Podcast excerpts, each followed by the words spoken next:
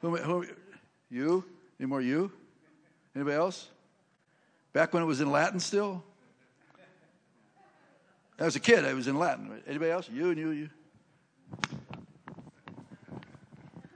If we had cell phones back there, my number would be Ecum Spiri 220. Not everybody will get that, but it, you get it, right? All right. All right. Woo. Well, I could just say this at this point. Barbara and I have so far enjoyed ourselves really, really pretty good. And I hope, I hope you realize that we're in a very, in a kairos time in our walk with the Lord. I mean, a kairos time is a, there's chronos, that's chronological time, but a kairos time means a special time for a special purpose, and you need to take advantage of what you're supposed to do because that might come out again. What you're supposed to do at a special time is pretty important, and I'm glad that we're here because I think it's it's our time to be here. So we just want to thank you in advance for for uh, this far. Anyway, so whoo, can't turn off those songs. They just keep working right. I have to multitask. Deception, misdirection, confusion, and division are, taxed, are tactics that the evil, evil one has used from the beginning.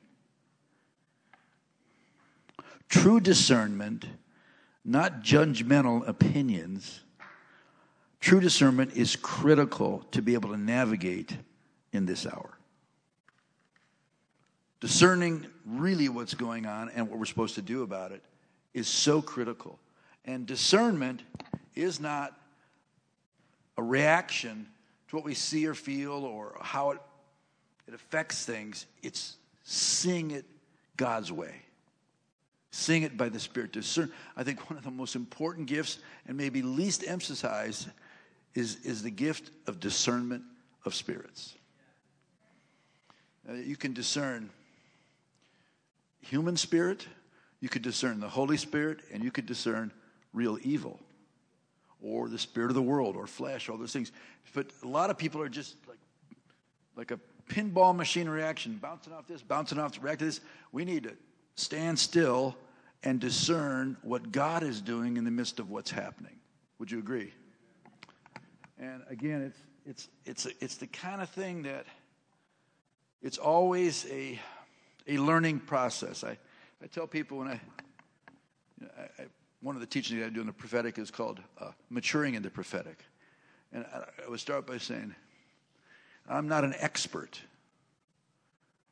X means has been, and spurt is a drip under pressure. So I'm a learner and a follower of Jesus and others that He has helped me, and I helped other people in this learning journeying with the Lord. And we, there's always more we can learn, but there's a lot we already know, and we should use what we have and ask God for more because we need more. But the enemy likes to make us feel we're desperate, it's hopeless, it's confusing, you can't trust anybody, what's really true and all that. Okay, that's confusion, and that's misdirection. And then he uses division. Oh, don't be like them, be like this. You know, it's all this stuff. It's wait a minute. What's the Lord seeing and saying? And how do we respond to that? So I think it's important. And I just, again, I think one of the, one of the greatest getting into alignment things is to worship the Lord and then respond to the Lord in the midst of that. And, you know, we did some of that this morning, and we're going to keep doing more of it as time goes on. Where is my regular BIBLE? It's a big Bible. I've got to make it vanish. Oh, there it is, right here feats of prestidigitation. All right. Is my pocket Bible. I actually like real Bibles. Appreciate all this electric stuff. All, you know, but the phone is too little for me to preach out of. I'm just not going And I like turning the pages. I like underlining. I, I like looking around. I mean, if, if, you don't like your Bible, change. and, and no, just love your Bible. This is This will never get old. This, this is not a book. This is a living document. I cannot tell you how many times I've absolutely been blown away by opening this Bible and reading something, and maybe something I read before, but then suddenly, whammo, it jumps out of the page and it has a, a specific meaning at a specific time. So just please read your Bible. Is that okay? All right, so uh, I've always been fascinated with, uh, in the Gospel of John, from about chapter 12 through chapter 18, I look at that as this is Jesus. You know, you have the synoptic gospels, you know, Matthew, Mark, and Luke, which seem to have a similar rhythm and a chronology and a way to tell uh, the message of Jesus and the history and all that. But John's is a little unique. I think it's the most personal about Jesus, and it certainly is unique. In, you see things there that you don't see in the other gospels. Uh, of course, there's things you connect together, and, and that, that works really well. But in chapter 12 through 18, it's Jesus preparing his disciples for his soon departure and his resurrection and the coming of the Holy Spirit. But in this, there's a lot of stuff going on in the middle of his disciples, and we're gonna we're gonna track on that and, and see how that applies to today and, and where the focus is and how there's a redemption in all of this. So if we, I'm just going to, some of this, you know, it's very dangerous for me to just go fast because some of this stuff you could park on it and, and really kind of elaborate, but just for the sake of continuity, we're just going to track. Okay, so I'm going to start back here a little before uh, John 12. and as we do this, I want you to turn on your inner screen. And some of these things, I want you to literally try and picture what's going on. Can, how many can do that? Okay. Uh, okay, close your eyes. Picture a Coke bottle. Raise your hand if you can do that. Picture. Uh, picture a sunrise. Picture, I don't want to say president because we get political trouble. Picture Abraham Lincoln. You did that. So, so this thing works. I mean, you're, it's ama- isn't it amazing how that works? I don't know. I don't think scientists can tell you, but it does work, right? And in every every language it works. Okay, so so you, so you just turn on your screen when we read this. Look at the real people and what's happening. Uh, I'm going to back up a little bit to introduce this part, beginning with the resurrection of Lazarus. You know, it's uh, I'm in John 11 here. I'm going to skim a little bit. It's interesting. Do you ever consider, how many ever consider, what do you think the greatest miracle in the Bible is? Let me just give your opinion. Is it a forgiveness of sin described in the Bible? I talk about miracle, though, like a thing. Uh, like a, like a, a, a physical miracle. Water into wine, it's good. Really good, actually. Raising the dead, Lazarus, pretty good. Birth of Jesus. How about, and I, I got this from a, Bible, a real Bible scholar, the incarnation of Jesus and Mary, I think, is probably the greatest miracle in the Bible. And I believe it literally. I believe he was conce- she was conceived by the Holy Spirit, that God became man. I think that's the greatest miracle. And all the other stuff comes out of that, but it had to happen. That miracle took place to bring everything into being that's redemptive. So we thank God for all the miracles, but isn't it, isn't it, it makes sense to me anyway, but maybe I'm wrong, but I think that's a pretty good one. You know? At any rate, so Lazarus, you know the story about Lazarus, he died. And Jesus comes, and uh, Mary and Martha were really troubled. You believe that? Jesus and the boys are out of town ministering, and they send word to him Master, your friend Lazarus is really, really sick, and they're asking you for to come and heal him. And Jesus, now, now Mary and Martha and Lazarus were not just people. He didn't go. He went there to get refreshed. They were friends. He went to their home. He was received. That was a place he would go to be at peace and be comforted. So this was a friend of his, and he hears that he's really sick, even unto death, but he doesn't go. He stays there longer. And after two days, he, he said, he gets it.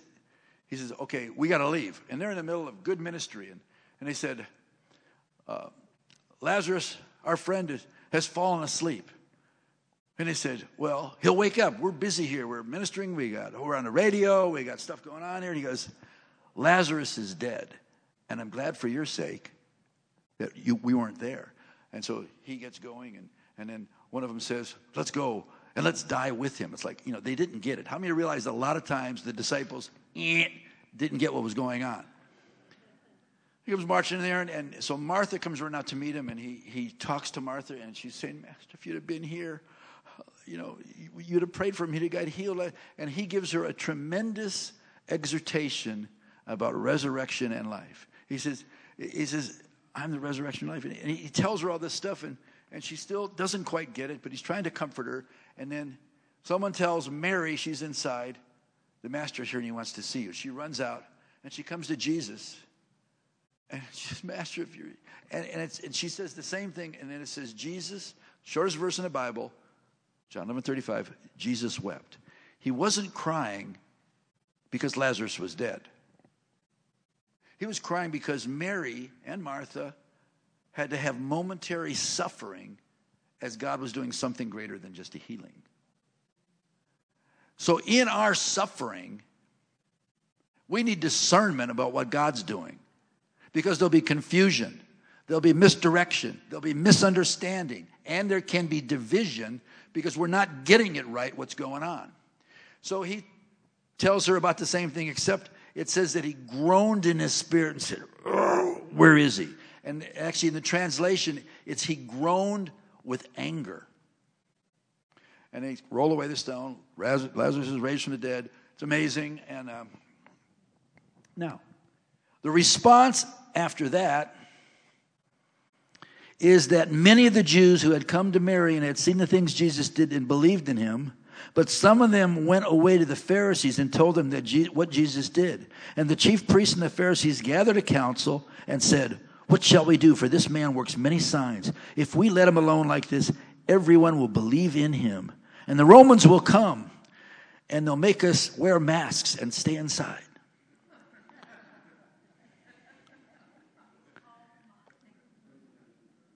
And will come and take away both our place and our nation. And then one of them, Caiaphas, being the high priest that year, said to them, You will know you know nothing at all. Do you not consider that it's expedience for us that one man should die for the people, and not that the whole nation should perish. Now, this he did not say on his own authority, but being the high priest that year, he prophesied. But it didn't do any good for him according to salvation or eternal life. He prophesied, he declared something that Jesus would die for the nation. And not only for the nation, but also that he would gather together in one the children of God who were scattered.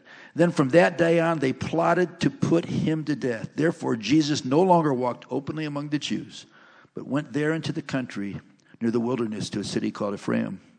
And there remained with the disciples. And the Passover of the Jews uh, was near, and he went from the country up to Jerusalem before the Passover to purify themselves. And they sought, they sought Jesus and spoke among themselves as they stood in the temple. What do you think? He will not come to the feast. Now, both the chief priests and the Pharisees had given a command that if anyone knew where he was, they should report it that they might seize him. So, with the increase of the popularity of Jesus and the wonderful work of raising a man from the dead, causing many Pharisees who were not believers to believe in Jesus, the enemy's plots increased in intensity. And it amazes me the very people that you think should have been convinced that it was a good thing, they got worse. And they're, they're going to take away our religious business. They're, they're going to they're gonna hassle us. So, what are they going to do? They're going to kill the messenger. So, Jesus comes to Bethany. Now, now we're in John 12. He comes into Bethany where Lazarus had been dead, where he had been raised, and, and uh, they made him supper. And Martha served, but Lazarus and one of those who sat at the table with him. And then Mary, Mary of Bethany, took a pound of very costly oil of spikenard and anointed the feet of Jesus and wiped his feet with her hair. And the house was filled with the fragrance of oil. But one of his disciples, Judas Iscariot, Simon's son, one who would betray him, said, Wasn't this oil not could not be sold for 300 denarii and given to the poor? This he said, not that he cared for the poor, but because he was a thief and he had the money box and he used to pilfer it and take what was in it. And Jesus said, Let her alone. She has kept this for the day of my burial. For the poor you'll always have with you, but me do not always have.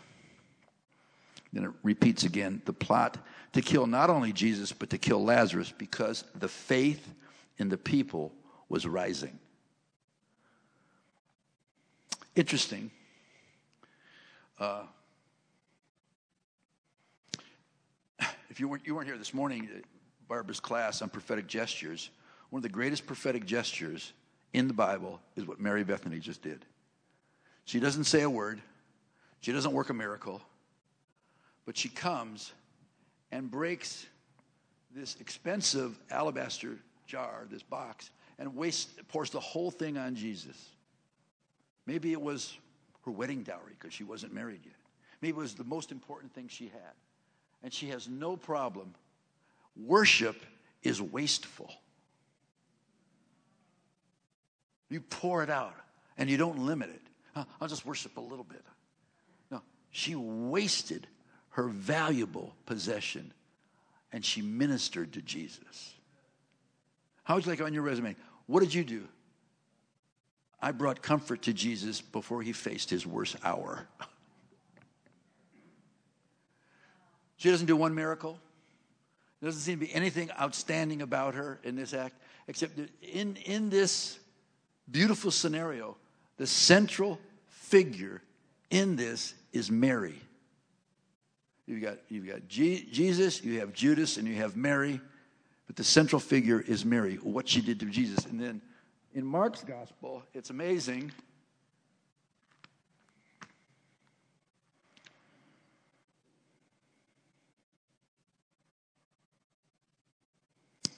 And then, of course, Jesus says, you know, to, to, uh, to, to Judas, leave her alone. And I'm reading, I'm reading uh, Mark's gospel rendition of in the Passion Translation.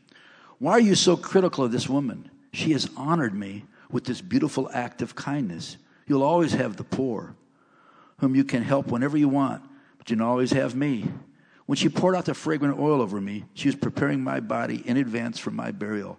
She has done all that she could do to honor me. And I promise you, as this wonderful gospel spreads all over the world, the story of her lavish devotion to me will be mentioned in memory of her. Her single act of worship, ministering to Jesus, is supposed to be mentioned with the preaching of the gospel.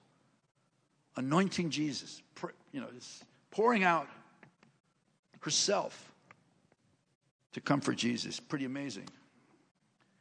So then what happens right after this is Jesus' triumphal entry into the city of Jerusalem, what we call uh, Palm Sunday. Comes, you know, he prophetically tells somebody to go get a donkey. They ask you what you're doing, stealing a brand new donkey. Say the master has need of it. They'll get it. So, you don't give me much. Isn't it amazing how the Bible doesn't have all that much detail on some things. I love it, you know. And uh, so he comes in, Hosanna, blessed is he who comes in the name of the Lord, Jesus. Uh, when he found out the young donkey, blah, blah, blah, and his disciples, listen, his disciples did not understand these things at first. When these things were going on, Hosanna, blessed is he who comes in the name of the Lord, the people begin to hassle, and he says, if these, he says, stop these kids Hosanna really was more of a war song. Was more of a, of a, of a militant thing. Here comes the king, blah, blah, blah. And he says, if these, if these don't praise me, the rocks will cry out. I mean, we, we take that. That's not just, that's just, just a metaphor. That would have happened. Somebody would have honored Jesus marking, the rocks themselves would, would have cried out. That would have happened. But it didn't happen that way because the little kids did it. Therefore, the people who were with him when he called Lazarus out of his tomb when raised from the dead, for this reason the people also met him because they heard that he had done this sign. The Pharisees, therefore, said amongst themselves, See that you're accomplishing nothing. Look, the world has gone after him.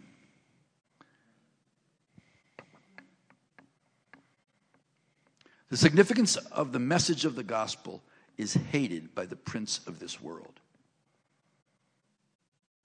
Dull people, passive people are no threat to the advancement the, for the kingdom of God to overthrow anything that the dark side has control over. Passive, dull, of hearing people are no threat. Do what you want. Have all the dead church you want. Have all the religion that you want to play with. It's, it's pointless and it's powerless. They're not going to bother you. But when something critical is on the rise, the enemy rises up in a rage and begins to uh, make alignment. Even in this scenario, the last week of Jesus' life, Herod and Pilate never liked each other. They were in competition and jealousy. But in the plot to kill Jesus, they became friends. So the evil unites to come against God's plan. You had a religious spirit plotting against Jesus. But they could not kill him because it was illegal. They had to have the Roman, they had to have the Gentile, the, the Roman government, the corrupt ones, plot with them to destroy Jesus. But God, the Holy Spirit, had something else going on. So Jesus comes in there, rides on the donkey, and then he begins a discourse of dialogue with the disciples Uh, on verse 23 of John chapter 12.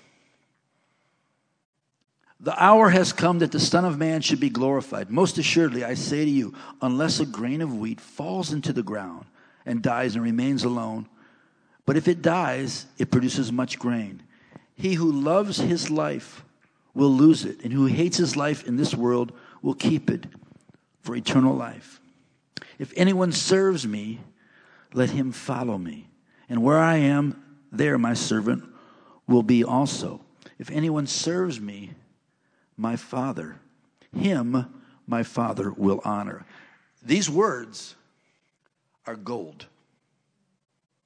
You know, people, if anyone hates his life in the world, may sound like an exaggeration or hyperbole, but it means we love the life we have while in the world serving Jesus. This world is not our home. You've heard that. I mean, we have a home in Tennessee. But my citizenship is heaven. And in some sense, America is the old country. But to walk in redemption, we got to have discernment. And he's giving us, he's giving a discourse of preparation to his disciples, preparing them for some suddenlies that are about to happen that are not going to be easy to handle. He said, Now my soul is troubled. What should I say? Father, save me from this hour. But for this purpose I came to this hour. Father, glorify your name. So he says, Now my soul has been troubled. So Jesus had feelings like you. How many here, how many in here could identify saying sometime that your soul was troubled? So his response to being troubled isn't blame shifting.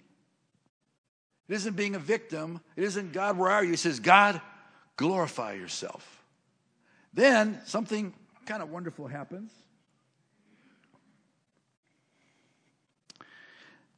Then a voice came from heaven saying, I have both glorified it and I will glorify it again. The people, therefore, who stood by and heard it, said that it thundered. Others said, An angel has spoken to him. There's three times in an open heaven where the Father spoke. Once, the first time, was when he was being baptized by his cousin John. And he got a pretty good prophecy. He hadn't done anything yet. This is the prophecy. This is my beloved Son, in whom I'm well pleased. Most people be on God TV. Call up the 700 Club. you got to hear this testimony. It says he was led, uh, King James says he was driven by the Spirit into the wilderness. And it says to be tempted of the devil. But actually, Mickey believes is more direct. I, he went into the wilderness to pray over that prophecy, to discern what to do. But he went and he fasted and prayed for 40 days. In that time, of course, there was three temptations, which he was victorious over. The second time the Father spoke from heaven is when he called Peter, James, and John up on the Mount of Transfiguration, and and you know, they wake up, they, somehow they fell asleep. And then they woke up, and there's Jesus glorified. He's got Moses on one side, Elijah on the other. Moses representing the prophets, uh, the law, and Elijah representing the prophets, and then Jesus. And then Peter, having hoof and mouth, shouldn't be talking. He interrupts them talking. he says, It's really great that we're up here he said, uh, let's start three denominations. We got one for you, Mo, Mo and one for you, Lige, and, and we'll get a really big one. For, and then a cloud comes down and said, This is my beloved son. Just cool it and listen to him. The cloud goes back up. Jesus is back regular. And they come marching down the mountain, you know, and, and Jesus says, Don't tell me about this un- until later, until I'm risen. They are clueless of what all that meant. They experienced it, and it gets written about later, but they didn't get it at that time. So that's the second time. Of course, then the third time is this one. He says, My soul has been troubled. And he says, Glorify your name. and when it says that, I have both glorified it and will glorify it again. I want to add to it again and again and again and again. He's been glorifying his name for 2,000 years. This voice didn't. now Jesus speaks, this voice did not come because of me, but for your sake. In other words, he's saying, I was troubled, but I didn't need it. You needed to hear this, and I'm telling you something that's going to help you. Now, the judgment, now, now is the judgment of this world. Now the ruler of this world has been cast out. And if I, if I am lifted up from the earth, I will draw all peoples to myself. This he did signify by what death he would die. And the people answered and said, We have heard that from the law that Christ remains forever. How can you say the Son of Man must be lifted up? Who is this Son of Man? And Jesus says to them, A little while longer, the light is with you. Walk while you have the light, lest the darkness overtake you. He who walks in darkness does not know where he is going. Remember that. While you have the light, believe in the light, that you'll become sons of light. These things he spoke, Jesus spoke and departed and was hidden from them. Jesus continues uh, speaking. Jesus, uh, you know, the rulers are still conspiring and all that, but Jesus has words to say to disciples He who believes in me believes not in me, but him who sent me. And he whom sees me sees him who sent me. I have come as a light into the world, and whoever believes in me should not abide in darkness. And if anyone hears my words and does not believe, I do not judge him, for I did not come to judge the world, but to save the world. He who rejects me does not and does not receive my words uh, has that which judges him. The word have I spoken to you will judge him on the last day. I have not spoken of my own authority, but the Father who sent me gave me a command, and what I should say and what I should speak.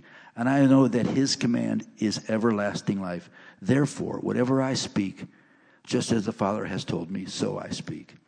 And of course, Jesus, uh, celebrating the feast of the Passover with his disciples, finds an upper room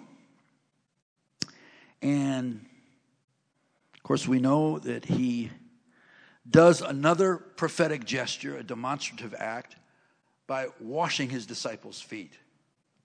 And if you know the part of the culture and all that, there's usually a servant there to do that. When it says men were recline at the table, the furniture was such that it was, it was kind of a, uh, an outdoor, like a chase lounge going backwards. you would lean on it, your feet would be away from the table because you're walking around in sandals and in dirt and animals around there, and the bottom of your feet would be dirty, your clothes would be dirty, and someone would wash feet. But Jesus, there was no one, no servant there hired. He gets up, and he puts a towel on his face, and he goes washing his feet. Of course, Peter goes crazy. No, you don't wash my feet. He said, I, I need to wash your feet. He goes, Well, then wash my whole everything. He said, No, the feet's enough. And he goes, He even washed Judas's feet. He says, I'm teaching you something really important. He says, The greatest is a servant of all. He's the king of all. He's God, but he came to be a servant to set us free from sin and to empower us, to empower us with. He came as a servant. Remarkable. So, he washes their feet. He said, Do you not know that I have done? You call me teacher and Lord. You say, and, and you say, Well, for I am. If I, your Lord and teacher, have washed your feet, you ought to wash one another's feet. For I've given you an example that you should do this as I've done. Most assuredly, I say to you, a servant's not greater than his master, nor he who is greater than he who sent him. And if you know these things, blessed if you do them. Then Jesus identifies his betrayer, Judas, you know, but the who dips the bread, etc. They don't see him. They think he's going to make some kind of financial deal somewhere. He did, but that's that's not what he was really doing. So, so Judas is out of the picture of the ones he's talking to. And he says, Now the Son of Man is glorified. I'm in chapter 13, verse 11, uh, verse 31 and God is glorified in him. If God is glorified in him, God will also glorify him in himself and glorify him immediately. Little children, I shall not be with you just a little longer. You will seek me, and just as I said to the Jews, where I'm going, you cannot come. So now I say to you, a new commandment I give to you, that you love one another as I have loved you, and that you also love one another. By this you'll know. Uh, all will know that you are my disciples if you love one another. It's Simon Peter blurts out, Lord, where are you going? And Jesus said, Where I am going, you cannot follow me now, but you shall follow me afterward. And Peter said, Lord, why can't I not follow you now? I will lay down my life for your sake.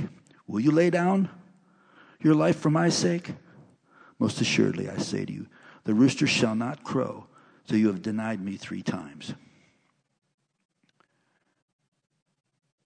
Then Jesus says this Let not your heart be troubled. You believe in God, believe also in me. In my Father's house are many mansions. If it were not so, I would have told you. I go to prepare a place for you. And if I go to prepare a place for you, I will come again and receive you to myself, that where I am, you may be also. And where I go, you know, and the way you know. Then Thomas speaks up and said, Lord, we do not know where you're going. How can we know the way? And then Jesus says this this is a keeper. I am the way, the truth, and the life. And no one comes to me, no one comes to the Father except through me. Now, back here, when it says, let not your heart be troubled, Jesus is still talking to Peter. And Peter had just revealed, he doesn't know what's going on. Where are you going? Why can't we follow you? Peter, you don't, you're not going to believe this. but you're going to, before the rooster crows in the morning, you're going to deny me three times. It's like, no, I'm not. I, if there was anything Peter was secure about, was his commitment to Jesus. But did they know what was going on? Did they know what Jesus was preparing them for? No they were still counting on him being a Davidic type of a Messiah, a conquering type of Messiah. He's greater than a Davidic Messiah. He's greater than a military conquering. He's greater than somebody with a better vaccine or a, an economic answer. He has got something to solve all problems. And he's been preparing them for this. As you'll see, he continues here just in these chapters. It's almost all read. This is Jesus' last discourse to his disciples. He said, Let not your heart be troubled. Believe in me. I am the way, the truth, and the life. No one comes. If you had known me, you would have known my Father. And from now on, you know him and have seen him. Philip says, Lord, show us the Father, and it's enough for us. It's sufficient for us. Have you been so long with you that you have not known me, Philip? He who has seen me has seen the Father. So how can you say, Show us the Father? Do you not believe that I am in the Father and the Father in me? And the words that I speak to you, I do not speak in my own authority, but the Father who dwells in me does these works. Believe in me that I'm in the Father and the Father in me, or else believe in me for the sake of the works themselves. Do you know how hard, how strong God's heart is for people to believe in him? Here's Jesus facing something that they don't know what's going on. And he said, My soul's troubled. He's actually, he was troubled. It wasn't just a moment. Pressure was coming to bear against him. But he says, Glorify yourself in me. But when they're questioning him like this, he goes, Just believe in me. And just believe in me. Just look at the works I do. He wants people to believe in him. If he wants people to believe, if he wants people to believe in him, what should we want for people? What should be our perspective to people, even the unbelieving people? Even when the works that just preceded this caused so many former Pharisaical unbelievers to say, that must be the one. Even though the pressure was building to kill Jesus, people were building a momentum of faith. Now he's telling them, just believe in me. Don't stop. Just believe. Or because of the works, I am who I said I am. So he keeps speaking to them. Um, and he, there's wonderful things, obviously, in this. Most assuredly, who believes in me, believe in the works, etc. He says, if you love me, keep my commandments. He said, and he, and I will pray the Father, and he will give you another helper, that he may abide with you forever, the Spirit of truth, whom the world cannot receive because it neither sees him nor knows him. But you know him, for he dwells with you and will be in you. I will not leave you as orphans, but I will come to you. A little while longer, the world will see me no more, but you'll see me because I live, and you will live also. At that day, you will know that I am in the Father, and the Father in me, and I in you. Who has my commandments and keeps them? It is he who loves me. And he who loves me will be loved by my Father and I will love him and manifest myself to him. Jesus goes on speaking. He said, If anyone loves me, he'll keep my word, and our, we'll make our home with him.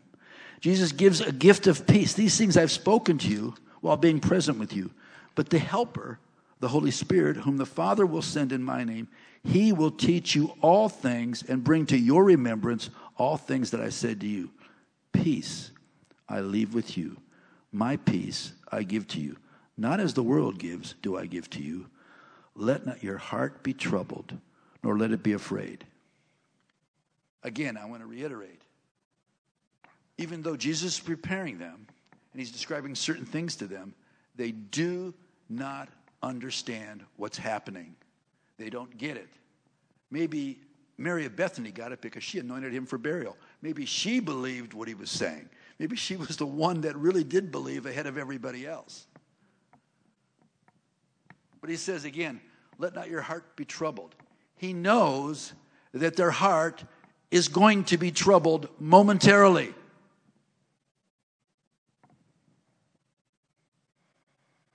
And uh, as he's walking across from where they were, it passed through the Kidron Valley. If you've ever been to Jerusalem and you're by but you go in front of the eastern gate, there was a valley there, the Kidron Valley, and there was vineyards planted there.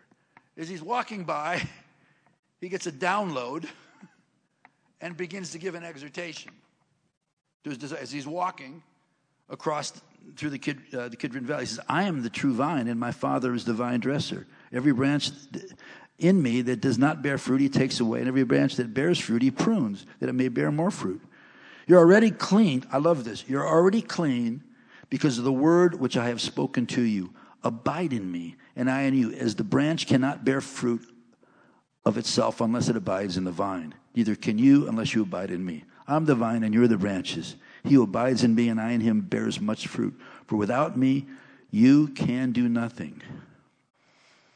I really believed this way back in my early walk that anything I'm going to do that's any value is because I'm drawing it from Jesus. Even if I learned how to do something and try it on my own, it's pretty much a dud. We always must draw our strength from the Lord Jesus.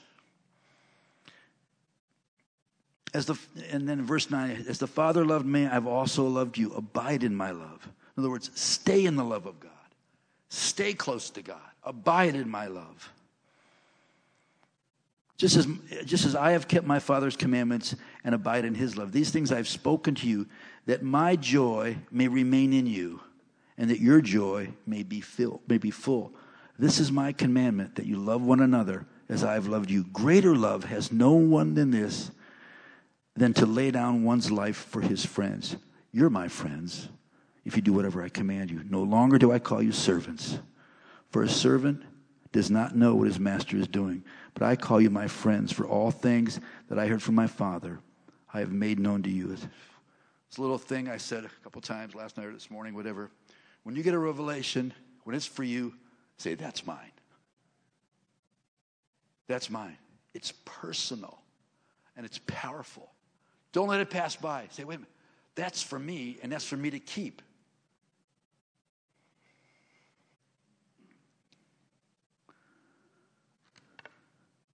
I love this that you may have my joy and that your joy be made full.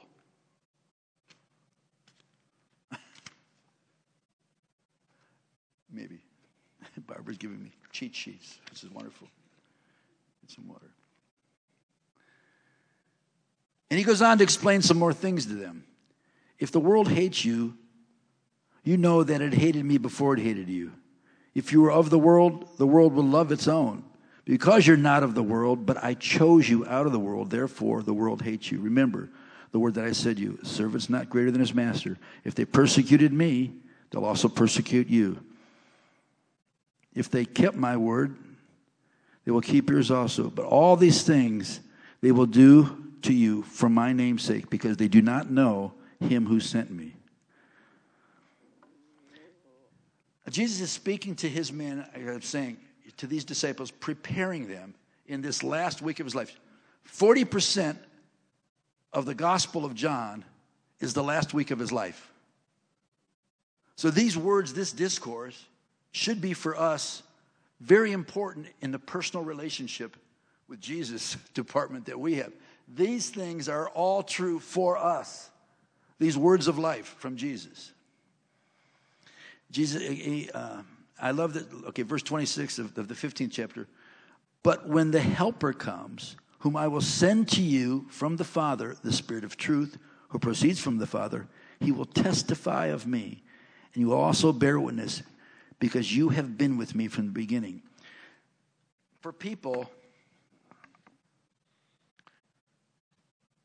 okay, I don't understand this. How people could actually be born again and actually have read the Bible or listened to teaching and think that the Holy Spirit is not the most important thing that should happen to you after meeting Jesus. I don't get it.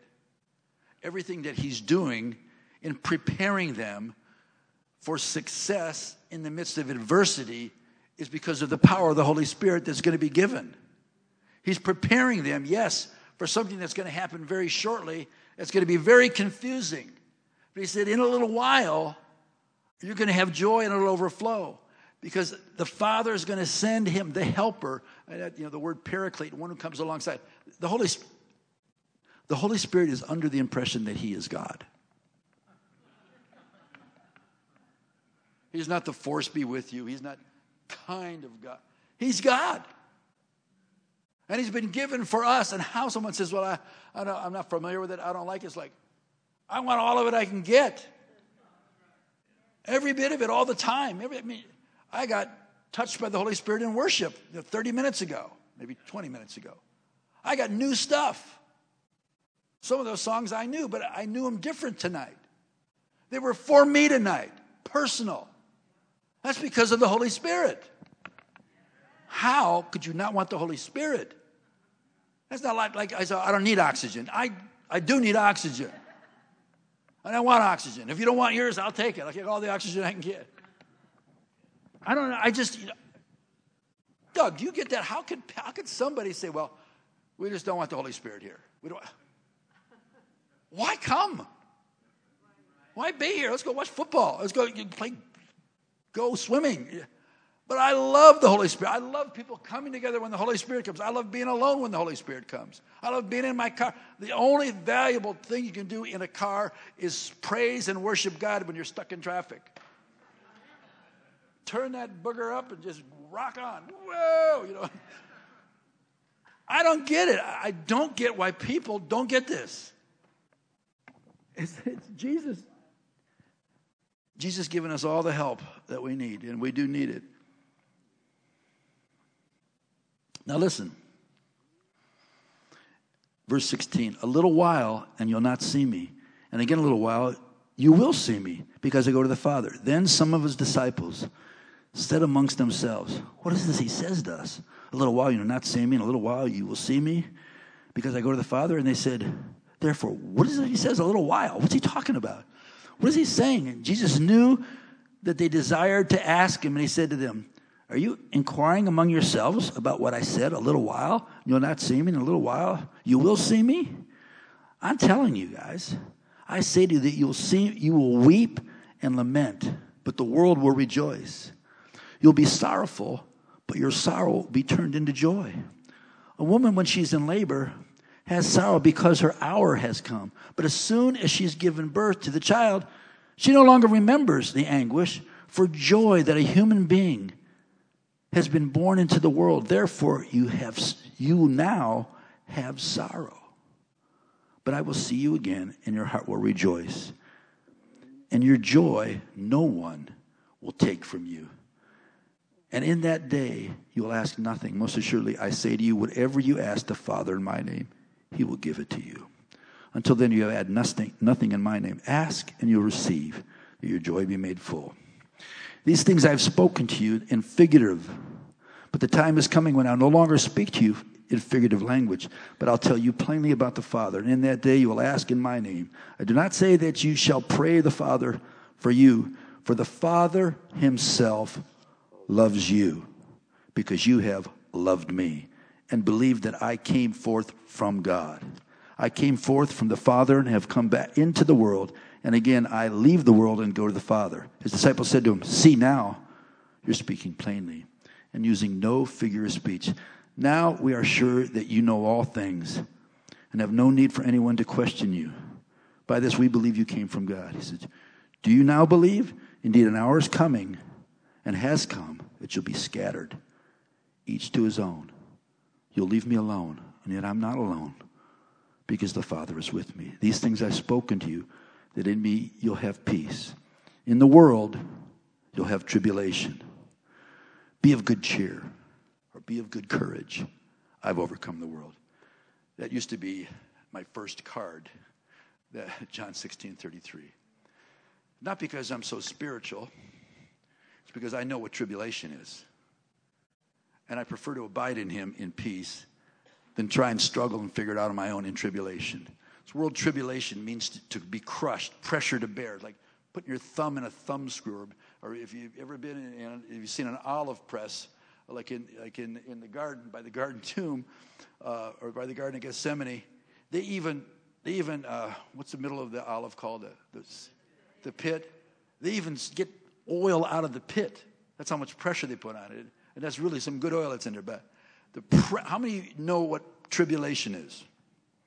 How many know what pressure is? When you feel everything coming down and you get squashed. But he says, abiding in him, you can have peace because he's overcome the world. Woo! More abiding, more staying in God. Be of good courage. Take, be a good church. I have overcome the world. He's preparing them. And now we go in to the high priestly apostolic prayer of intercession, John 17. To me, this is the most important prayer in the Bible. Verses 1 through 5, he's sanctifying himself. And he said, um, verse 4, I want to be able to say this sometime in my life with integrity. I have glorified you on the earth, and I have finished the work which you have given me to do. I want to say, I know that there's a lot of blank space, there's a lot of total empty spaces before I knew the Lord for 19 years. And even since I've known the Lord, every space isn't full. But I want to finish what I was sent here to do. I want to finish well. I want to finish stronger. It's not how you start, it's how you finish, to be honest with you.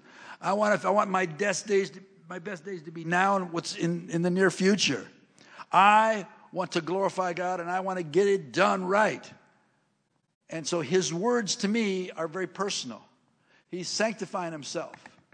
And then verses 6 through 19, he's praying directly for those disciples. He's great things. And I tell you what, you can personalize all this stuff. You can really personalize it all. And verses 20 through 26, most amazing. Listen to this. It's good news. I do not pray for these alone, but also for those who will believe in me through their word, that they may be one, as you, Father, are in me and I in you, that they may also be one in us, that the world may believe that you sent me. And the glory which you gave me, I have given them, that they may be one, just as we are one. And I and them, you and me, they be made perfect in one, that the world may know that you have sent me and have loved me and have loved them as you have loved me. Father, I desire also, whom you gave me, may be with me where I am, that they may behold my glory, which you have given me. For you have loved me before the foundation of the world. O righteous Father, the world has not known you, but I have known you, and these have known you, that you sent me. And I have declared to them your name, and will declare it that the love which you have loved me may be in them and I in them. I love the verse where it says, Father, I desire. Does that bring confidence to you that this prayer for you is going to take place, successfully being filled because Jesus said, Father, I desire. And these prayers that he prayed about his disciples, that it applies to you the same it applies to any disciple back then. That the burning heart of Jesus is making provision. First, he's sanctifying himself. Then he's praying directly for those disciples, but all for is going to believe through their word. That means from there, for 2,000 years, everybody who would believe in the word, for the future church, he's taking care of that in prayer. And he's consecrating that with his own life, saying, Father, I desire.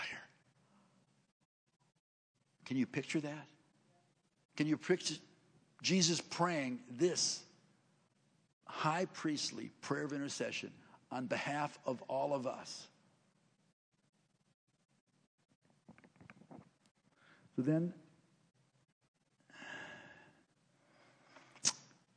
he, Jesus, goes to the garden, crosses over the Kidron Valley, goes to the garden which he and his disciples entered. Of course, Judas, having betrayed him, also knew the place, for Jesus often uh, would go there to pray. Then Judas, having received a detachment of troops and officers and chief priests and Pharisees, came with lanterns, torches, and weapons. And Jesus, therefore, knowing all things will come upon them, he went forward and said to them, Who are you seeking? Now, we know that when Jesus goes to pray in the garden, in the other, the other accounts, he says to them,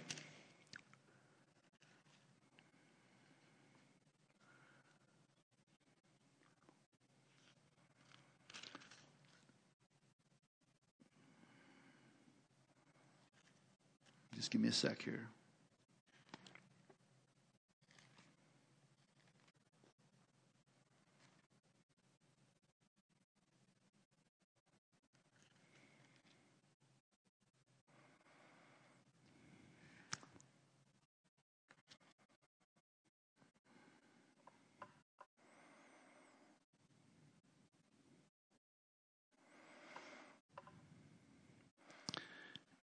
I'm reading in Luke, and I'm in uh, 22.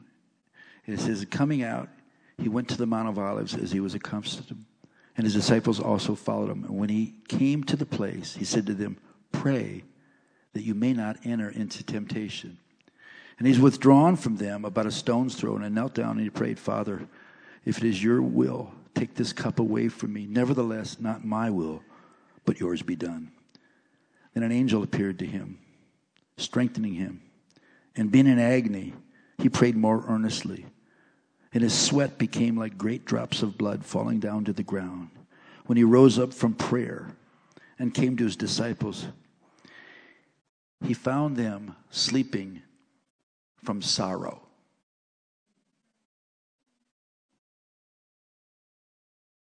He asked them to pray. He wanted support. He was personally struggling because of the pressure coming to bear against him was even to Jesus unbearable. He's crying out to his Father. There's any way this cup can pass, let it pass. Nevertheless, not my will, but yours be done. He comes and he finds them sleeping. So the temptation, he prayed that they would not, he, he says, pray that you not fall in temptation. They slept because they didn't know what was going on. They were sorrowful because they didn't understand what he was talking about. Where are you going? How can we not find you? What do you mean you're going to you're going to leave and come back? What do you mean I'm, I'm, I'm going to I'm going to deny you? None of that made sense to them. They were counting on Jesus bringing the kingdom of God into fullness according to the promises. They were, they were looking at him being a Davidic type of a Messiah king to come and overthrow all the bad stuff and set up the government that he promised. But these things that he was saying to them troubled them and they were in sorrow. You mean you're going to go away? We're not going to know how to find you? What do you mean you're going to go away and you're going to come back? What does that mean? We knew they didn't get it. We knew that they were beginning to move into a sh- kind of a, a shock of disconnect. And then what happens? A huge crowd comes, about a thousand people with lanterns and torches coming to get him. And he stands up and he goes, Who'd you come to look for? He said, Leave them alone. He says, We're looking for Jesus Nazareth. I am he. And when he says that, and I know people argue about this. I believe all thousand were slain in the spirit when he said, I am. They got back up and, and you know, they took off. The 11. There was also a teenage kid hiding in the bushes in a bed sheet. And it says, and he runs away naked. That's all they say. They don't explain anything more. That was John Mark. I mean, I, I want to go to heaven and get the DVD. I mean, see this kid hiding in the bushes, and then somebody grabs him and runs off. You read, and it doesn't explain anything more. But he also wanted to be a follower of Jesus, but they were all, according to prophecy, scattered. And he was left alone. And then, of course, Peter denies Jesus. And after the third time, and the rooster crows. And Jesus, before, on the praetorium, before, before his accusers, turns and looks at Peter, and he goes out and he weeps bitterly. See, Jesus told him, Let not your heart be troubled. Forever. It's going to be troubled momentarily. You're going to be really bummed out. You're going to really be disconnected. You're going to really feel disoriented. You're going to feel you were already operating in division when you denied me. No, even your accent. No, I don't even know him. They curse. He said, What are you talking about? Bleep. He says, I don't even know him. His failure was so bad that he didn't even think he was a disciple anymore. Of course, we know the rest that Jesus is crucified. And the only one there at the end was John. And he's taken down in a hurry because it's Passover. They rush him and put him in the, the tomb of uh, Joseph of Arimathea. And we know that two and a half days go by. And we can just imagine how perplexed the scattered disciples were. Everything they had believed in had been shattered. They had invested their life and their commitment in Jesus the Lord being the fulfillment of all the promises of God, and it was all over. Everything they believed in must have brought so much confusion and, and, and disorientation. They didn't know what to do. So they're all hiding, thinking that they were coming to get them next. Then Mary Magdalene, by the way, there is no documentation suggesting that she was an immoral woman. That's Catholic doctrine. She was Mary Mag. She was named after a region, Magdala, up from Tiberias. They're on the coast of the Galilee. She probably was a woman of stature. She was delivered to seven demons. We don't know which ones, but they've tied all the different Marys together. There's six of them in the New Testament, and they mix them all of them together. Sometimes it's just wrong. This woman devoted to Jesus. Of course, she was there with Mary, the mother of Jesus, at the cross.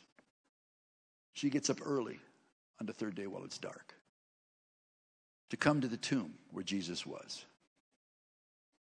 Because to her, a dead Jesus was better than no Jesus. And she just wanted to have proper care for his body with aloes and ointments, washed and prepared out of love and devotion. She didn't care what the threats were. She was the one that came, risking her life. And when she came, in her sorrow, the tomb is empty, and she thinks somebody's like, where have, where have you taken him? Where have you taken my Lord? He says one word to her Mary. She says, It's him, Rabboni, Rabbi. And he says, Don't cling to me, I'm not yet ascended. I always wondered about that. It wasn't anything about hugging, I can tell you that. What it really is, is a purification for a priest requires 10 days or seven days of being purified.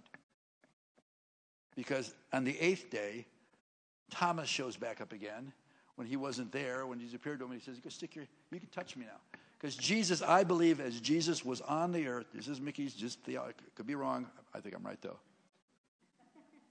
Jesus operated as a prophet and as a priest. And he was, he, no, he became a priest when he ascended into heaven. He was a prophet. He was the prophet. He was the model prophet. And he was, he was being prepared for his heavenly priesthood. He's a priest, a high priest forever, and he'll never be replaced. According to the order of Melchizedek. At any rate, so Mary,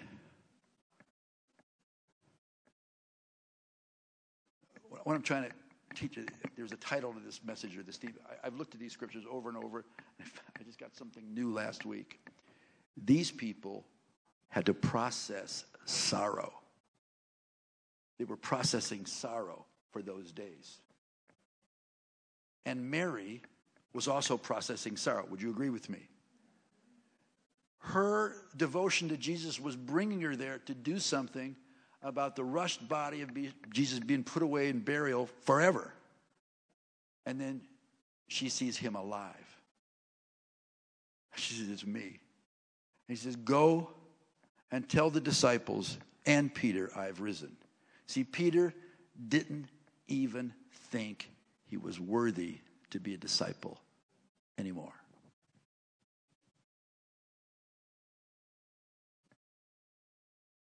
So Mary comes back, of course, and uh, she tells him tells him that he's risen, that she's in a vision. You know, the angels. Why you why you look at you, seek the living amongst the dead? He's risen. Just you know, and this is good news. This is really good news. And she comes back, and the gospel is preached for the first time by Mary saying, I have seen the Lord. The gospel, the cross, is the epicenter of the universe. You know, the resurrection, there had to be the cross. The cross was everything. The cross canceled. The, con- the, the cross paid. The cross did all that. And his resurrection proved the new covenant promise. And, and the first time that the gospel was really preached is when she said, I've seen the Lord. She processed her grief. She suffered during those days. She was shattered during those days. Mary and Martha were having grief about their brother, but they were processing their sorrow by listening to Jesus. But when Lazarus was raised, they were restored. and they had hope. But then when Jesus was killed, you know, like a week later, they had sorrow. If we don't process sorrow, and that is associated also, how many know that emotions go along with sorrow? And some people, because being pastors, they can tell you when you go through like a tragedy, a family thing, and some people seem to get over it, they bury their feelings, but their feelings are buried alive. And if they're not processed right, they're going to come up somewhere, and it's not going to be healthy. It ain't going to be healthy. So, Jesus, from John 12 until this point, is trying to prepare them, knowing they're going to be sorrowful, knowing they're going to be confused, knowing they're going to be battered. Be of good courage. I've overcome. I've taken care of you. The Holy Spirit's coming. You don't get it now, but you'll get it when He comes. You, you know, where are you going? What are you doing? How can we find? I am the way, the truth, and life. Keep your eyes on me. You're going to get shattered for a couple of days, but you're going to really, really, your sorrow will be turned to joy. They were worn out because of sorrow, because of not understanding what was going on. They, they, they, were, they were just playing it out. But Jesus, being the Lord, was taking care of them. He was preparing them for a life of victorious living. And so, so you know the story that Mary comes back, tells them what they've seen. Peter and John go running. They come back, not getting it. Then there's another great story in Luke's account. Two disciples walking on a road called Emmaus. And they're walking together, and a third person comes up to them and says, Hey, what's going on here? He said, you, He said, What things? He goes, Are you a stranger here? Jesus, who was, was a prophet, now he's a was prophet. No longer Messiah, no longer the way he said, we thought he was going to bring the consolation of Israel, but so many days have already happened. And he was a prophet, great and indeed. But and not only that, we got some some really, really strange women that went up to Grants Pass and uh, telling us some things. They're really out there. These chicks wound up. They said they see vision of angels and Jesus alive, but you know, been three days and. Jesus says, "Oh, you foolish and slow." He didn't say, yeah, yeah, yeah, "You foolish and slow heart belief." He loved these these two, Cleopas and the other disciple. Cleopas is the one doing the talking. He goes, and beginning from there, he preached while it was necessary for him to suffer, from, from Moses to from all the prophets, why it was necessary to suffer, where, where the Messiah was. And so they still didn't know who he was, and he's walking, and they're going to turn to where they live, and he's going to pretend like he's walking further. And they go, No, no more, Lord. Come on, that's, that's where more, Lord didn't start in Toronto, it started back then. More, Lord. More. Keep telling us more. He said, oh, Come on in. So they sit down, and you got some matzah, you got breaking bread, and and as Jesus breaks the bread, their eyes are opened and they realize it's the Lord. And he disappears. And there's two broken pieces of matzah float in the air for a second and they drop. They go, No! It's true what the women said. It's true that the gospel is preached in one sentence I have seen the Lord. That's now true. They were processing sorrow and not getting a victory. But they said, Didn't his word burn in our hearts when he was explaining the scriptures to us on the road? And they strapped on their Reeboks and they ran to seven miles back, back into the city, busted with the disciples, and, and now they're not talking about a dead Jesus. It's true. It's true what the women said about Jesus. Man, he's alive. And when they spoke that, he appears in the middle with them from behind closed doors. Now, this is a stretch, but I like it. Where did Jesus go when he disappeared? I think he went inside those two. And when they were confessing Jesus is alive, boom, he appeared. I know that when they did talk about it, he did appear. And they, they, their sorrow turned into joy.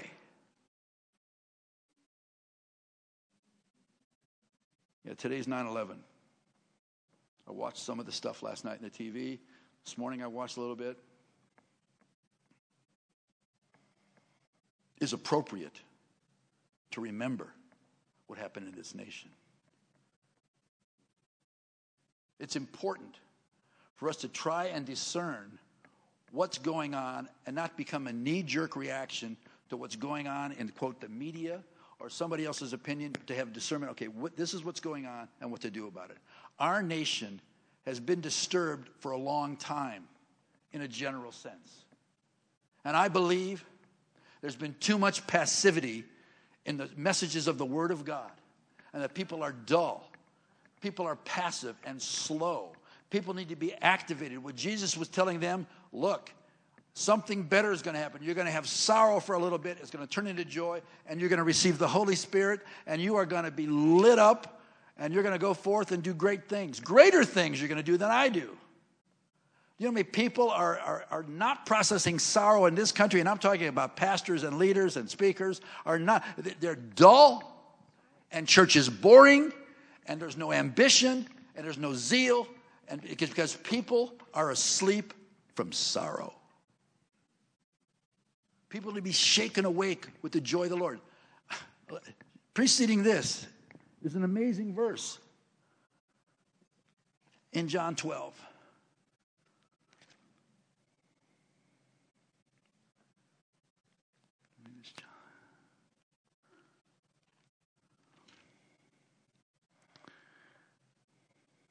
Now, there were certain Greeks among those who came up to worship at the feast. And then they came to Philip, who was from Bethsaida of Galilee, and asked him, saying, Sir, we wish to see Jesus. Would to God that the population of Grants Pass would want to go to some place where God's present. They would expect, they would, I want to go find out what this is all about. And it would come up and say, Pastor Doug, we wish to see Jesus. Come on in. And enter in. Because experiencing God and having faith and abiding Him is the only way we're going to process anything this world throws at us. Abiding in Him, living in his, his people of his presence and busting out and doing something with what we have. When we have it, when we have opportunity. Too many people are waiting to see what's going to happen.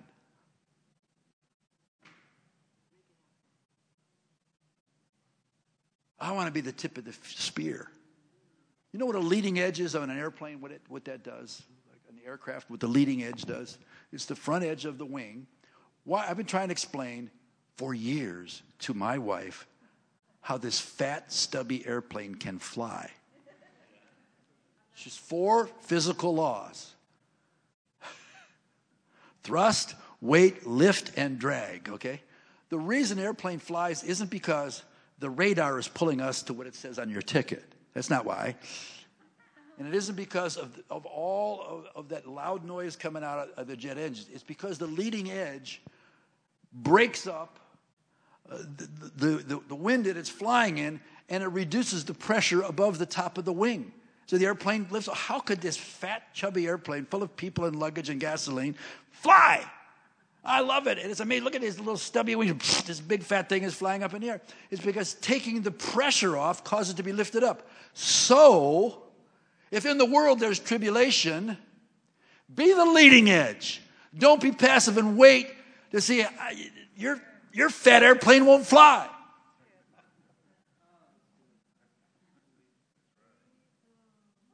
Lean into the wind. There's going to be people who are going to be the leading edge of breakthrough. There's going to be churches that are being the leading edge of breakthrough. And they're going to rise above the pressures of this world.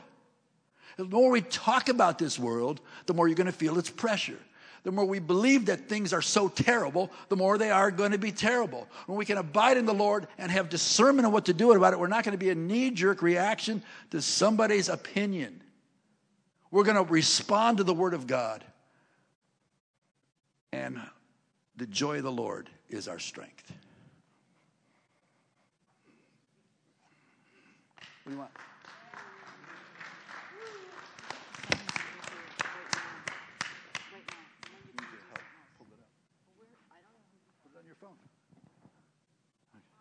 Your telephone, okay. All right, I got some more scripture. Are we doing okay here? Everybody? Nobody's mad, are you? Anybody mad?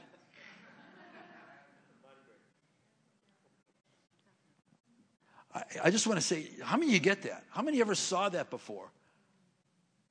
They fell asleep because of their they were mixed up. They were perplexed. And, and they fell asleep. I think the church, in, America, in a general sense, has been too dull. Their senses are dull. Hebrews 5, verses 12, 13, and 14 says, By now, you people ought to be teaching the word. He says, You need baby food and not steak.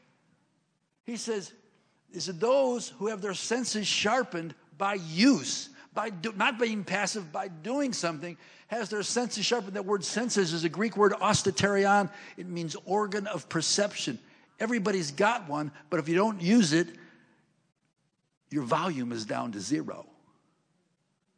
If you don't lose it, you're not sharp. You're dull of hearing. It says you're dull of hearing. People are dull because they're not using what we've been given. Mary woke up from her sorrow when she saw the Lord. That's why I say if you experience something, God say, that's mine. And don't and don't don't doubt it. Don't wait for your mind to play mind games with you. Just say, that's mine, I'm taking it. It goes inside of me, I'm keeping that.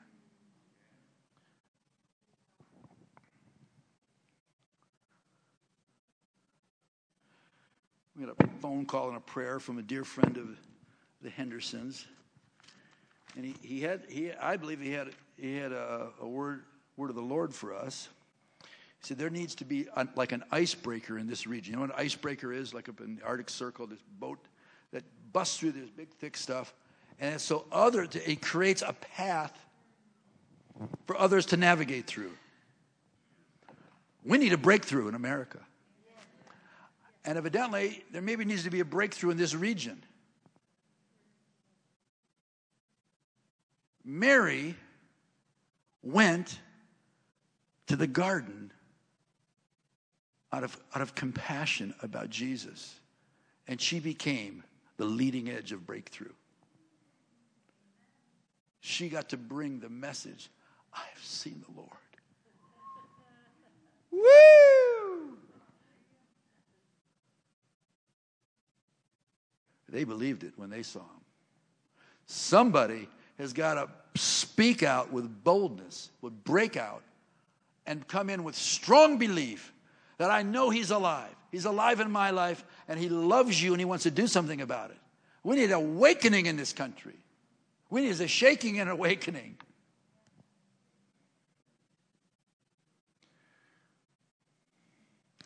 Micah chapter 2. Verse 12 I will surely assemble all of you, O Jacob, and I will surely gather the remnant of Israel, and I will put them together like sheep of a fold, like a flock in the midst of their pasture, and they shall make a loud noise because of so many people. The one who breaks open will come out before them. They will break out, pass through the gate, and go out by it. Their king will pass before them with the Lord at their head. I believe God wants this house and a lot of other ones around here to have the breaker anointing. I believe it. Now, you know about, you guys know more about this than I do bicycle racers that are like in, on a touring race. Somebody's in front. Everybody else is behind them, and they're they call it drafting, right? Because that person is hitting the wind. So behind them, they're pedaling a little easier. But when someone wants to take the lead, they have to pull out and pedal like crazy and they make a breakaway. Is that right? The right term? And then they cut in front. Well, I want you to know something. The Lord is at the head. We're coming behind him. We're in his draft. To follow him is easier than trying to do it yourself.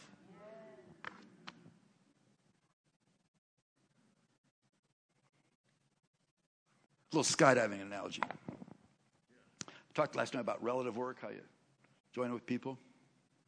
If somebody's flying there in the air below you and you come in to do relative work and you're going, you're 130 miles an hour, and uh, if you go over their back, there's a vacuum created there, and you'll fall down on top of them. You know, for about three or four feet, right above them, They're splitting the air. There's no air in there, there's a vacuum. I believe if we get close enough to Jesus, we're in that place where He is breaking through for us, but we're right there behind Him. Right there behind Him. I believe that the church, the people that are dull of hearing and have passivity, they're nowhere near being close to Jesus for the moment when they need it. But if you stick with Jesus, He's going to split and divide the obstacles before us. We just stick closer to Jesus and just listen to it and just do all the moves that He wants us to make. And He's going to navigate us and He's going to give us breakthrough and help others come behind that way. Mary had the breaker anointing that morning. Jesus brought it to those two disciples who were processing their sorrow and were bummed out. He says, like two guys talking to each other like you're sad, the scripture says. Like two guys going into a dead church. But Jesus, having compassion on them, speaks to them. And he says, Didn't his words burn in our hearts? Sm- these people, if there's a person who was ever a believer, they still have a smoldering wick and it will not be put out. All you need is to blow a little oxygen on it, help fan it into flame, help people get on fire in the Lord again. How many want to see that happen? Okay, so we're gonna, I guess we're gonna do a little song here. Barbara, you, ready to do this? It's a song about recovery. I believe our nation needs recovery. I believe the body of Christ needs to get in recovery. I believe that these disciples that needed to process grief got recovery and they saw Jesus. He was preparing them, He was giving them everything they needed to know, but somebody had to come and tell them the good news.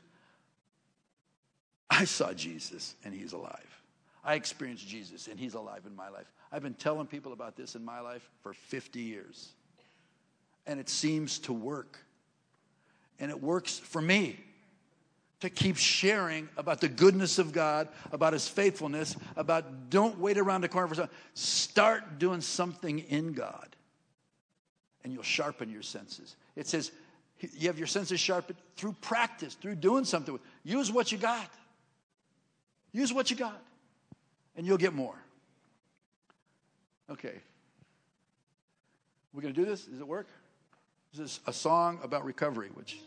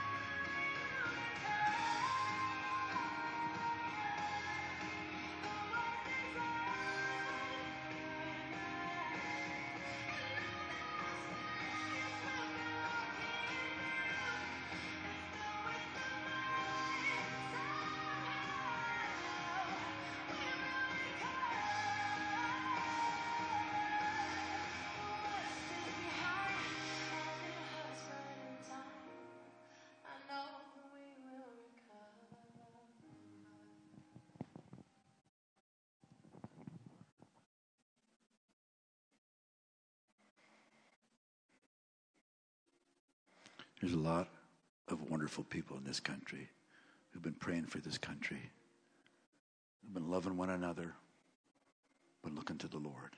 God's not going to forget about this country. We need to rise up. We need to rise up. A heart of thanksgiving. I've seen the Lord. I've seen what he can do. I can feel the Lord. I can feel what he does. People ask me, How did you recover from all that stuff? Because I have the recoverer living inside of me. That's the only explanation. I promise you. And anything that I did, I wasn't good enough, I wasn't strong enough, I wasn't smart enough. Because I have the recovery, the recoverer living inside of me. That's how I recovered. And that's how you will keep getting better and better. And you can, you, there's people that we, we can pick up, can help, we can get them going again. Uh, the one thing I wanted to share. um, a number of years ago, it was about 11 or 12 years ago, got a phone call uh, about a church that we've been friends with for a long time in a way out of the way place in southern Ohio Chillicothe. Very powerful how I even had a relationship. I started a relationship, kept a relationship with that church for years, all the time. And uh, got a call that the pastor had cancer. I immediately felt like the Lord spoke to me. He said, You need to go pray for Eric. And uh, so I called and he explained what was going on. I listened to all the, you know, the medical things that was going on. And, and I said, I, you know, I really need to come. And he goes, Well, we got this, this, and this. And he, he kind of like said, You know, like come in a couple months, like after Easter or something. It's like, well, okay. It's like, I thought I heard the Lord. Like I was supposed to go pray for him. And so I thought maybe that's just me being emotional, thinking this friend of mine is get this horrible report, and I want to go pray for him. I thought the Lord was saying, go pray for him. So about 10 minutes later, he calls and he goes, Mickey, the Lord just spoke to me. We want you to come. So, like it was the next week or whatever it was, it flew there to, I don't know, maybe we were living in Mississippi. I can't remember where we were. I flew there and uh, went down to this place. This place is not, not in Chillicothe, Ohio, which was the original capital, but this is out in the country where you wouldn't even be able to find this place if you know where it was. And I go there, and their house was right around the corner. And I go in the house with his wife and him, and and I listen to them explain what's going on. And and the most amazing thing was, they never complained or said anything negative. You know, he had his Mr. Clean haircut, no, no, no his hair falling out from treatment, all that. But so positive. They always were people of real faith that lived and experienced God in every little thing. And I'm just blown away and blessed. And he said, you know, so you know, uh, I was going to go back to the little hotel, which is about 20 minutes away back towards the town. And I just was blown away by they're facing this thing with such, such faith and a confident attitude. And I drove out of their driveway and came around the corner of this nice little church that we actually dedicated the new building and had all these flags of the nations in front of it. And as I drove by, the Holy Spirit came on me like when a cop car comes with the lights on and fills my car. And the Holy Spirit says, in the eyes of the world, they would say, This is a small church. Said, this is one of my biggest churches. The heaviness of God is in the car. I'm driving like this. Oh no, you know what is it? And I find I get into the parking lot of, of the hotel or motel wherever it was, and, and it kind of it kind of lifted out of there, and I go back in there, and and I said, "Whew, awesome. And so I said, and so I got my computer, and I'm starting to try and write a book, okay? So I put my computer on, I get it started. And I just was just too distracted by what just happened. I, I said, this isn't working. I mean, all I could think about is what the Lord just said. It was like a big deal. It was like, you know, you know, God, when he talks, nobody talks like him. How many understand that? He said, how do you know it's the voice of the Lord? Well, I know that was. In the eyes of the world, this is a small church. This is one of my biggest churches. Like, ugh. So I go in there, and so I, am trying to write, so I turn the computer on, and it just so I, so I fooey on it. So I, I go, I turn the TV on, I says, I'll get distracted, and when this thing wears off, I'll go back and write. For some reason, I fall asleep. Lights on, TV blasting. Now, I got, where's that, where's he? He go away? Said he had problems sleeping. I, I'm, I'm such a light sleeper, I can hear a mouse pee pee in the attic that wakes me up. Somehow I'm asleep, TV blasting, all the lights around this room. I wake up in the morning, I go, oh my God, I go to church. I gotta put my pants on and shaving at the same time. and I go, you know, I go, what is going on? How did that happen? It's crazy. I was running around. And I go there, oh, my computer. I go, and I open, my computer's open. I look at it. And the Holy Spirit had written on my computer in large letters I've sent you to these people for my specific purposes, and your life is not your own. Said about three or four other lines. I'm like, uh, and it ends with the title of this book, The Prophetic Made Personal. And I thought I was scared the night before. Now I'm really scared. scared the cheese whiz out of me. I mean, I was scared. It's like, whoa. And so then I go back, and all of a sudden it's gone. I think, did that little thing pop up on my computer says, Do you want to save the changes of this document? I said, Did I did that? I said, Lord, I. He said, You're going to save the changes of the document I've made on your life? Bam! When God speaks to us,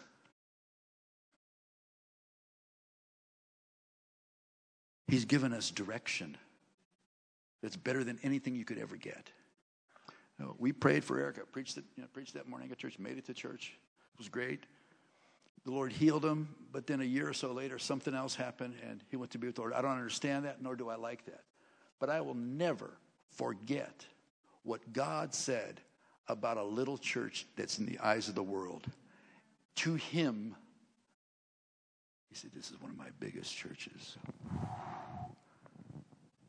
Don't ever say, This is a small beginning. Don't ever say, How can God use me? I'm nobody. God has chosen these very things in those very ways to create breakers and starters and initiators and life changers and world changers. And you may not know it. See, what God sees and says is more accurate than what we, see and say, unless we have the right discernment. Now, that's a true story. Barbie, is that a true story? And I actually did write the book. I don't know how after all of that, but I did. That's the title. He started it. I want to, okay, how many got that thing about processing sorrow? And if you don't have sorrow, you know somebody that's had it, you've had it, and you realize that what gets you into the victory is experiencing the Lord. And that's the news that we share. Is that in the midst of anything, people say, Well, where's the Lord? He's the Lord. And He will, you will, he will be in your life somewhere. And he, you, he wants us to be the leading edge, that the pressure comes off and we get lifted up. He wants that.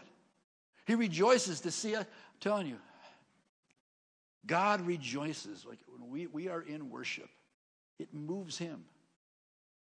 When, when Jesus, when, when Mary of Bethany moved the heart of Jesus that he wept, it was powerful.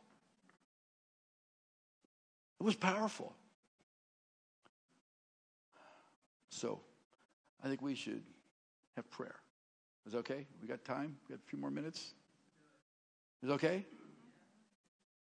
And I, can I trouble you, Terry, to come up and. Uh, are you writing a giant thing? It's quite a thing you got there. it looks like something I invented. How many love the Lord? How many are convinced that Jesus is for you and his provision for you, he leaves nothing out. He gives you what you need, and he wants you to be activated in who you are. And he wants you to, if there's sorrow in your life or sorrow in someone else, know that the Lord is on your side. If you're experiencing sorrow, he's aware of it, and he wants you to get delivered out of it, to get free from it. So, hey, so there's stuff that's painful. Those people that had a re- listen to there's almost 3,000 names today. They read them all day family members, people they knew. Some of those people are still processing sorrow. And in the church, yes, we do that, but we, sh- we should have, we have a living hope. We have a living hope Peter writes that we are partakers of his divine nature. Sounds like an exaggeration, but I've experienced being a partaker of his divine nature. You've experienced it too, or you wouldn't be here. And there's more. So, Father, I just thank you. I thank you for this house. And I just declare that this house will operate in the breaker anointing. That this that these people are activated and not passive. We just asked, Lord, as we were singing that song about the wind blowing, Lord, we ask for a fresh baptism of your love, fresh baptism of your spirit. Jesus, as you said to the disciples over and over, but the love of the Father, and that your love in you is in us, and that your Father loves us the same love that He loves you. That you, being the body of Christ, the Father Himself loves you.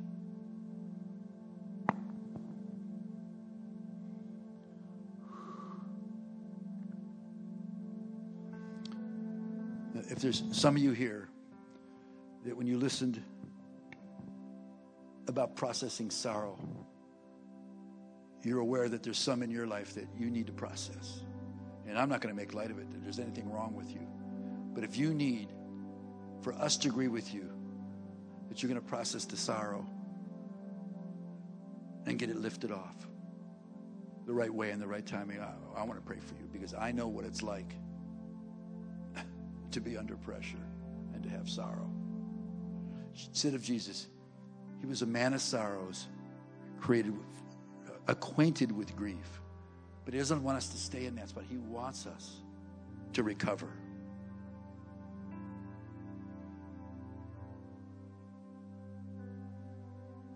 He wants us to recover.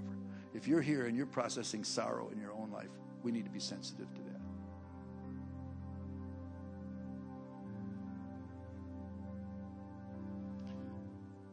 Anybody that comes up here, this is a real important time for us to focus on them with the love of God. So, is there anybody else you to process sorrow?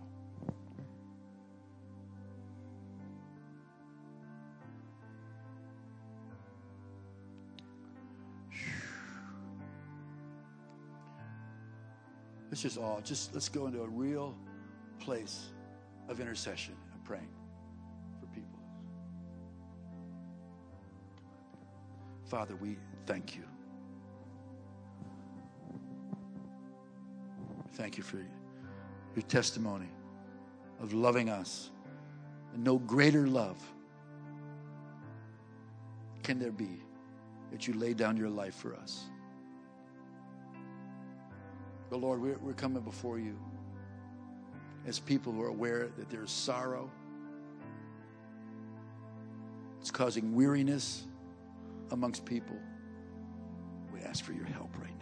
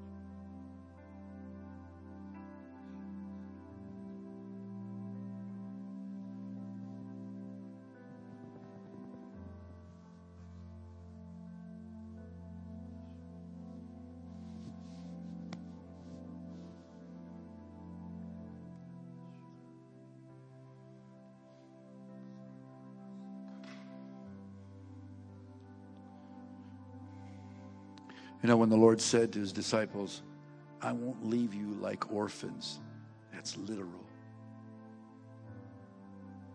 God is our Father. At this world, it says, you know, he said to his disciples, You're not of this world. We know we are of the kingdom of God. We're, we're walking around on the earth, and there's things that buffet us. But I tell you, my heart is moved. If anybody hears it, if there's anything that I can ever do for anybody to see them get lifted up, I, I'm, I'm so privileged to be able to see that happen. People I don't even know, stuff I'll never even hear. And it doesn't, like that song says, not everybody survives. I'd like to have every report be a successful one. I could just point people to Jesus and I can be I can be a hand for Jesus. And I can be a, a voice for Jesus. And I can be a shepherd for Jesus. But the best thing is for people to personally have a communion and a relationship with Jesus that's as intimate as he describes. Someone said once, it's probably true, that people are as close to God as they want to be. I think that the passivity that I spoke of tonight, the dullness, is because people have drifted away, got tamed down, got dull, and, and kind of like it makes you sleepy. I'm not talking about you have to be wild all the time, but we don't want to be dull. We don't certainly don't want to be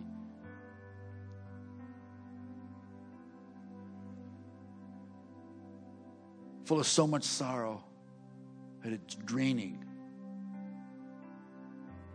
All this clamor that's in all these people yelling and screaming and name filthy name calling and the last two political debates uh, it's embarrassing it's like the movie animal house which i never even saw it's, it's people don't even treat each other with any kind of dignity but we are different we're going to be different because we've been chosen to be different we are being made different by the only one that actually can remake us.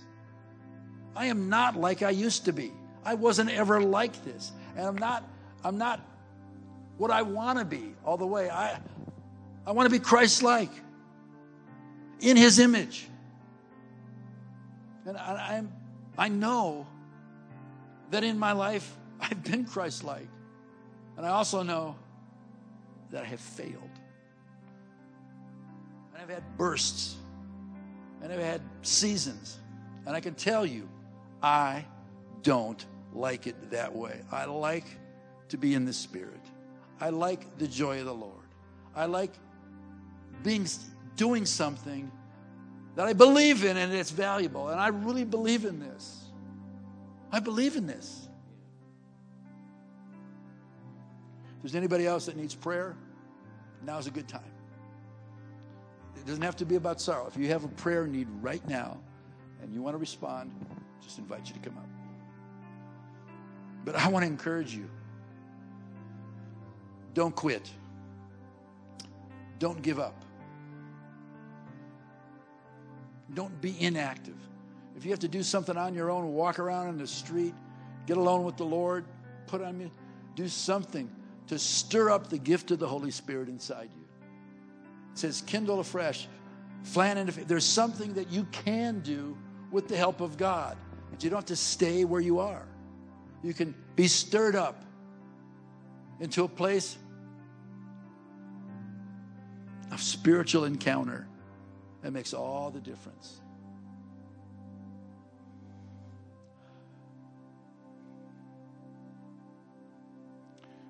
Thank you, Lord. Thank you, This lady, she can pray. Thank you, Lord. I thank God for a place like this. I thank God for this house. I thank God that I am, you I'm never going to forget these days. This is part of my life experience. And my life experience in God reminds me all the time that with God, all things are possible.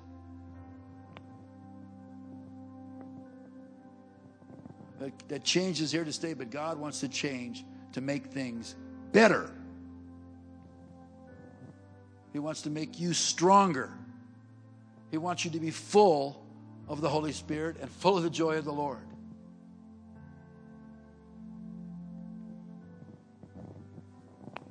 And and the Lord needs you to represent him to a world that hasn't seen Jesus, hasn't heard Jesus, doesn't really know Jesus. He wants you to represent him into a world really and there's many that are even in churches that are full of sorrow. We need the joy of the Lord. And I'm not talking about silliness. I'm talking about his joy. Happiness is circumstantial. Something good happens, something good happens in your life. You have a blessing or a job or a, a good answer or maybe a financial thing or a healthy thing or a happy thing. Joy is eternal. Joy is not circumstantial. Joy is based on the eternal life and the, the never ending love of God and the promise that He says, and He prays, said, Father, I desire that where I am, they'll be with me. What kind of better promise? Do you know that where Jesus is, is where you're going to want to be? That's where you're going to really like it. Father, I desire. Can you hear him say that? His passion for you to his Father is a sure word of prophecy. Father, I just thank you for your goodness. I thank you, Lord. I ask for a spirit of wisdom and revelation for every person in here. I pray, Lord, you give us dreams, visions, personal encounters. I thank you, Lord God. You're the spirit of truth. That truth is a person, it's not a philosophy.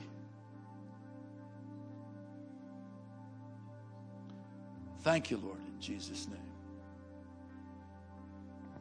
Father, I just want to thank you for my brother. There's an increase coming upon you. You will write songs, you're going to say things, but you're going to find great joy in raising up others and activating others. And I believe there's, there's an in here and there's an out there and there's going to be there's going to be a more that the river is going to flow out of the temple. The river flows out of the temple. There's going to be an outreach. There's going to be an outreach. There's going to be a penetrating outreach. There's going to be ice breaking. There's going to be sound dynamics. Father i pray god stimulate this one. The god give given of imagination is yours in abundance. Your mind flies around like a wheel of fortune. pictures, words, numbers happen so fast, and somehow you think you can keep track of it. It's okay. God gets a kick out of you.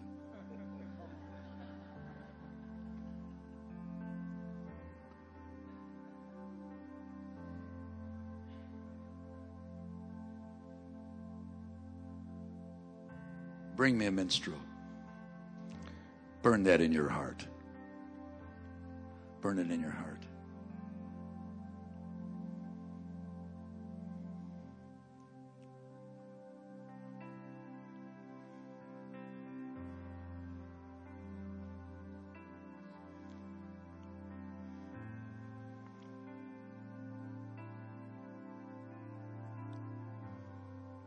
God doesn't make junk.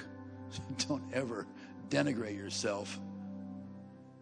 God has created people for his good pleasure. I think, what is he? Is he selfish? No. What's good for you is what pleases God. It's really what's good for you. Lord, I just thank you that you're going to increase gifting and confidence in individuals. You're going to define things and you're going to bring true, accurate discernment. And you're going to bring solutions by the Spirit.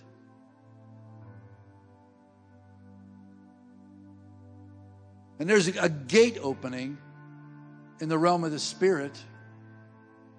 There's a gate opening in the realm of the Spirit.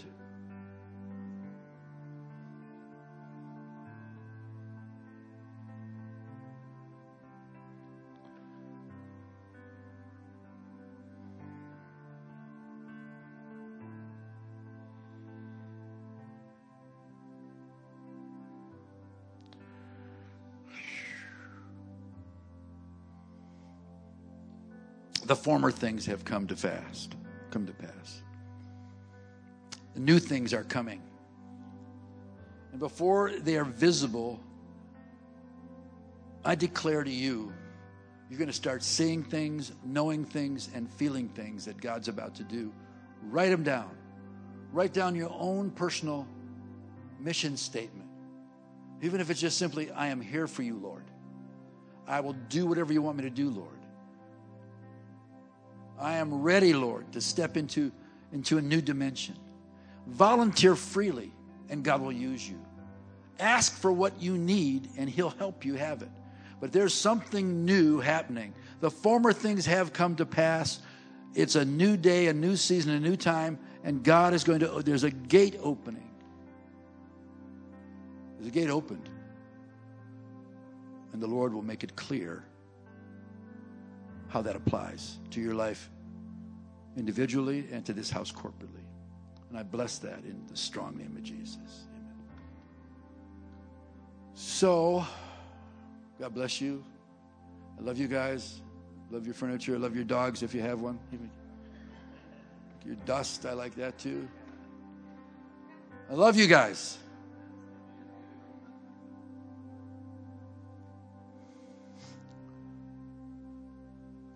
America needs true believers, believing believers who are not ashamed to fully express the love of God and His power. Let's do it.